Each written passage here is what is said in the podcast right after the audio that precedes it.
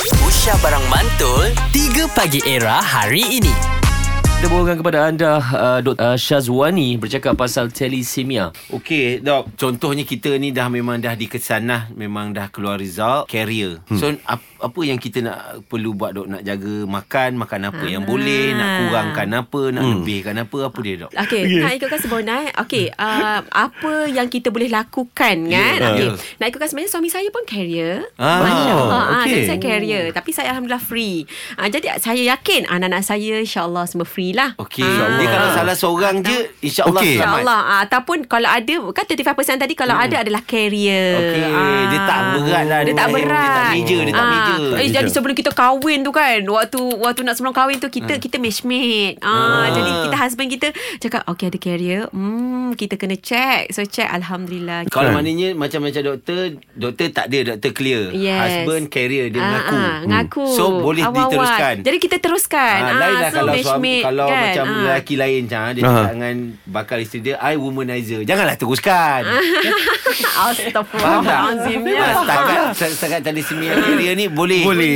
Boleh. Ah, Ah. okey. Jadi saya sentiasalah memastikan eh ah healthy he, ah, healthy, Healthy lifestyle. Ah. Food, healthy Yes, lifestyle. yes. Husband saya jenis yang kalau dia parking jauh. Ah, Sebab dia nak berjalan. Dia nak berjalan. So Bagus. 10000 step gitu. Ha, Oh, bagusnya. tapi bila balik bila wife dia masak saya sedap makannya. Ha, dua tiga kali tambah. Uh. Itu yang lagi jauh dia jalan tu. Ah, tu lagi. Maksudnya doktor nak cakap doktor masak sedap Ah, lah. macam tu lah Tengok kan. cara pun tahu. Kan? Orang Negeri Sembilan Masak Ah, lemak cili api aduh, yang ni. Mak. Daging Macam mana? salai. Ah, Daging salai kuat Ha. Ikan goreng. Kan, Okey. Okey, so Ah. uh, ada ke spesifik pemakanan okay, tu? So jadi uh, Makanan uh, Buah-buahan Saya memang wajib lah hmm. uh, Buah-buahan Vitamin C Jadi nak menambahkan lagi Dia punya Dia punya uh, Vitamin C tu lah Vitamin Okey. okay. C eh, Sekarang ni saya pun kasih juga dia Kalsium Okey. okay. Vitamin D hmm. Itu adalah Suplemen-suplemen yang Boleh kita bagi Okey. Ah, Yang vitamin tak C- boleh?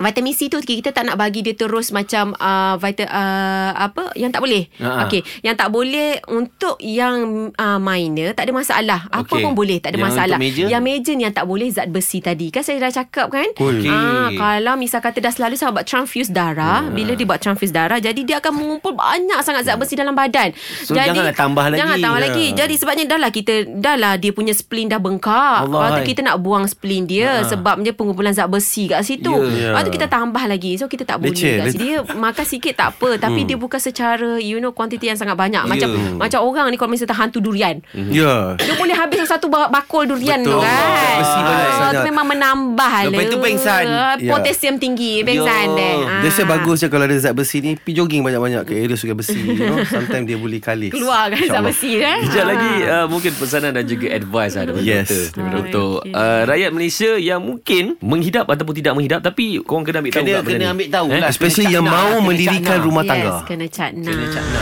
3 Pagi Era bersama Nabil, Azad dan Radin. Setiap hari Isnin hingga Jumaat dari jam 6 hingga 10 pagi. Era, music hit terkini.